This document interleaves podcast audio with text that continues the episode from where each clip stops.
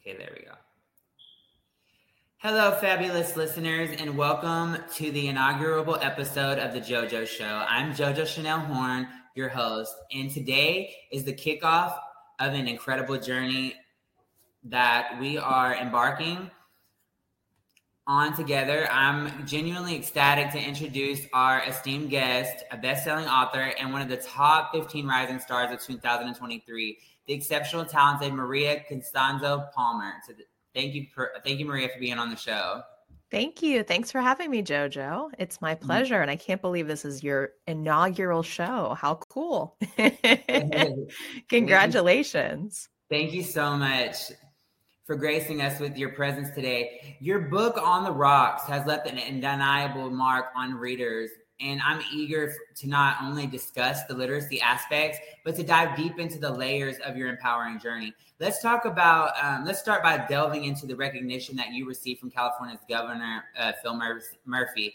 Getting a personal commit, commitment letter for your Page Turner nomination is an extra, extraordinary achievement. Can you share with us the emotions and the profound significance of that, that moment in your nomination with the Governor's Award?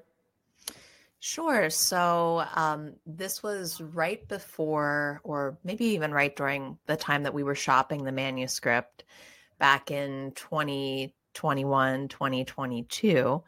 And I had applied for the Page Turner Award, and they had a specific category for manuscripts that could be good screenplays. So I thought, you know, there's a lot of action in this story. I thought it it might actually do very well on screen. So I applied and I found out that we were finalists for the award. And so I thought, since I'm a native here in New Jersey and uh, have my permanent residence here, I just thought I would let the governor know. And so I did. And much to my surprise, I had a package waiting for me the one day at home. And it was a commendation letter from Governor Phil Murphy, which was so awesome because, first of all, it's something that doesn't happen every day, right? And 2nd of mm-hmm. all, as a writer, you experience so many no's. So many people tell you, you know, that you're not good enough, that the writing doesn't move them enough, that they're looking for something else, that they wish it was more. And to get that validation from the governor was just an awesome moment. Definitely one that I'll remember forever. I bet.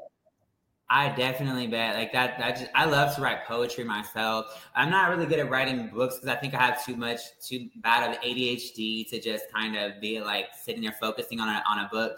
But I love to read and I love to write poetry though. Like I really do, and it, it takes a lot of effort, you know, for someone to even just come out and do something like that to be able to write a book. You know, you're definitely beyond intelligent, and I love that. Thank you. no, Thank problem. You, no problem. Your influence stretches far beyond the pages of your book. The at Joe Constanzo, um, the prima donna. Prima donna. There we go. Yeah. Facebook yeah. and Instagram fan page has evolved into a thriving community, welcoming 100,000 visitors each month.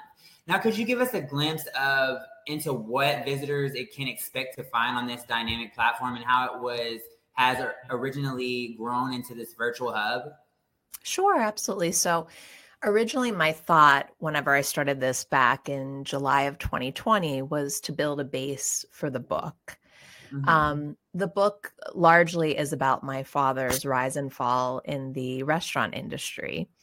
And I knew that in the time that he was in business, which was almost 20 years, about a million people had walked through the doors and had been customers at the restaurant. So I knew that there was a thriving community of people that were familiar with the restaurant and, you know, may have missed the restaurant. So I started it really as a memorabilia page to gather people and to kind of talk. And then from there, I really branched it out. I did some recipes, some giveaways, things that are definitely universal, uh, whether or not you've ever been to the restaurant. And it started to pick up a lot of steam. I also showed my personality and I think my father's personality. I did, um, what did I call it? Moments with Joe or something. I can't even remember where, you know, we would just do short snippets and I would say, all right, you're at the restaurant. What do you order? Mom's apple pie or Donna, who's my mother, his, his mother's apple pie or my mother's chocolate cheesecake. What do you order? You know, and why? Right. and, right. you know, it just kind of showed our personalities. And I think from there, we definitely got some local media coverage and then local media coverage kind of started to beget some of the more national media coverage that we've gotten and it really helped create a buzz for the book because people knew uh, you know 3 years before it came out that we were actively working on it and trying to find a home for it. So people were very excited and i think that they enjoyed being part of the journey and you know, I always tell people social media, I don't know. It's in my opinion, it's good and it's bad, right? It's good because you can reach all of these people um, that you may not have been able to reach and reconnect with people.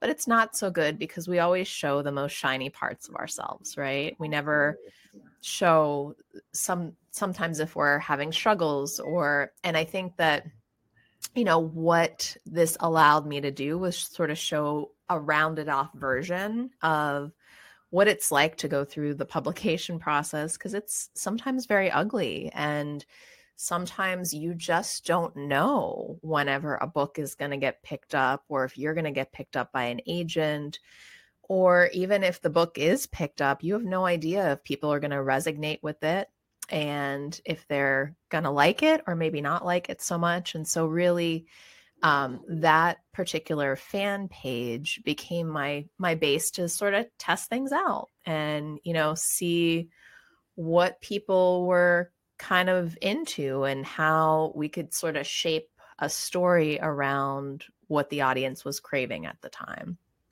Right, right. And there's another chapter to your story, um, your involvement in nonprofit work. Now, this showcases your dedication to making a positive impact. Could you shed light on the the causes dear to your heart and the initiatives that you're um, that you ba- basically did? Sure. So I always have a soft spot for the underdog. Um, my book is certainly about the underdog.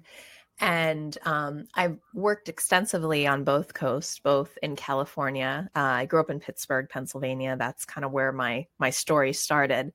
And then I moved to California. And whenever I moved to California, I started working for Get on the Bus, which is a nonprofit that brings children to visit their incarcerated parents for Mother's Day and Father's Day.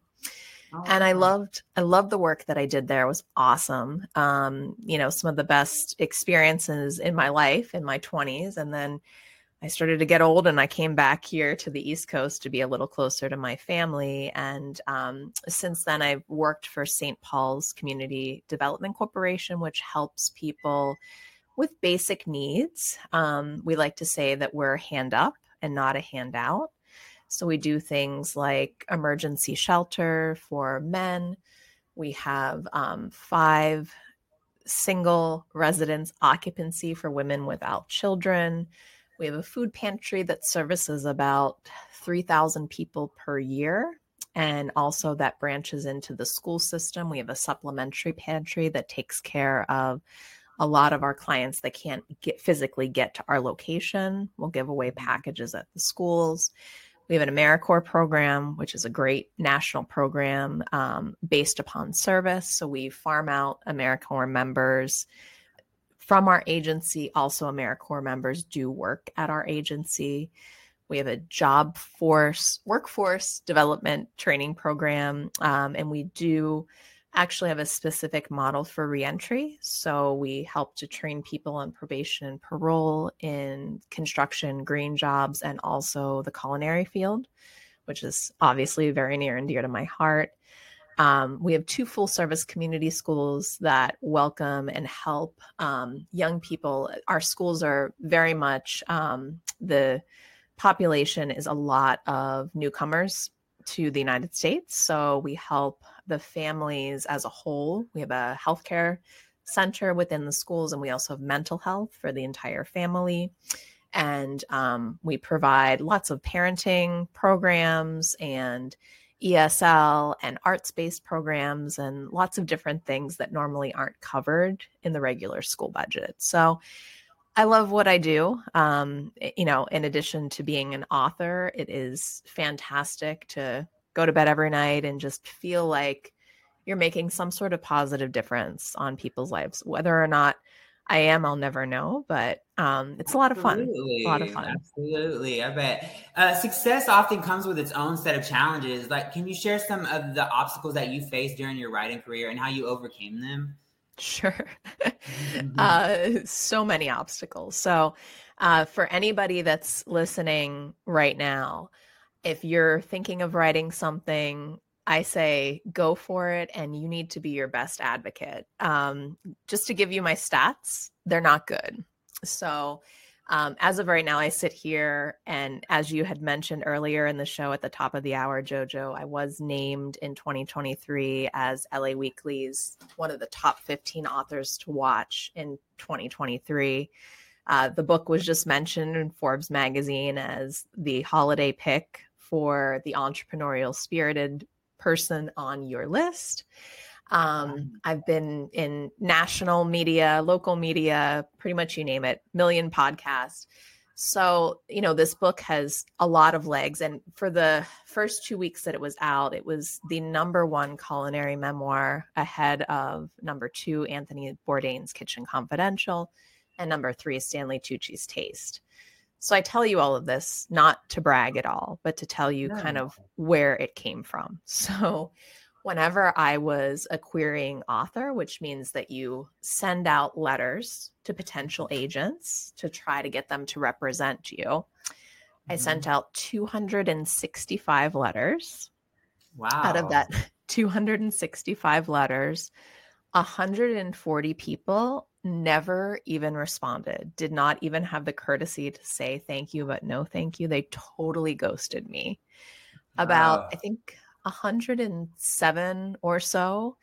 It just gave me a form letter and said thanks, but no thanks. Um, a couple of people laughed at me. You know, it was really bad. And then 17 people said that they would like more information. And one of them, who's my agent now, uh, decided to sign me. And when this book went on the market to be sold to a publisher, the same thing happened. It went on the market in, I signed with my agent in July of 2021. We went on submission in September of 2021. The book had basically a lot of like close passes, but um, no interest until the fall, well, actually August of 2022 and then we did not sign a contract until October of 2022. And if you look up any stats on that, um, supposedly all books that are on submission over six months are mm-hmm. considered mm-hmm. dead. so essentially, this book, eh, you know, it's about an underdog, but it is also an underdog book. So many people have told me no. And, um, you know, I just want to share with everybody who might be listening whenever that happens, you definitely want to take constructive criticism because you want to make your book as best as, as it could be. It, this took me 17 years to write. So it's not like I, you know, did this overnight at all. And I had a co author in the project too, my wonderful former high school teacher, Ruthie Robbins. I'll give her a, a quick shout out. But um, these things take time and if you put your 100% effort into something and you really believe in your product, you have to sort of weather the rejection because everybody's going to find a way to tell you no, but you have to find that yes for yourself. Absolutely, absolutely. Um, if any if anyone is interested in your your book or services, is there a place um, where they can go online to to find your book? Absolutely. Yeah. So my website is www, just like my name on the screen, mariacpalmer.com. Um, the book's available widely Amazon, Target, Barnes and Noble, pretty much any bookstore around the country. And if the bookstore of your choice does not have it, they can certainly order it. Um, you know, it's available through Ingram, which is, I think, the world's largest distributor. Um, so it's it's really all over the place, and uh, as you had mentioned too, people can certainly uh, follow along on my social media at Joe Costanzo. That's C O S T A N Z O. Prima Donna, P R I M A D O N N A. I'll have to check that out myself too as well. Thank I haven't you. I haven't heard of it, but I'll definitely check it out check it out myself. Uh, thank you, Maria, for sharing your incredible journey and insights with us today. It's been truly inspiring. And uh, to our listeners, thank you for tuning into our first episode of the JoJo Show. Um, some of you may know me from the JoJo's Empowering Journey, which is just an audio podcast. Um, stay tuned for more fascinating conversations. Until next time, keep chasing your dreams. Thank you so much, Maria. Thank you. Thank you, JoJo. And congratulations on your newest venture. I can't wait to see all the places it's going to take you. So, congratulations. Thank you so much.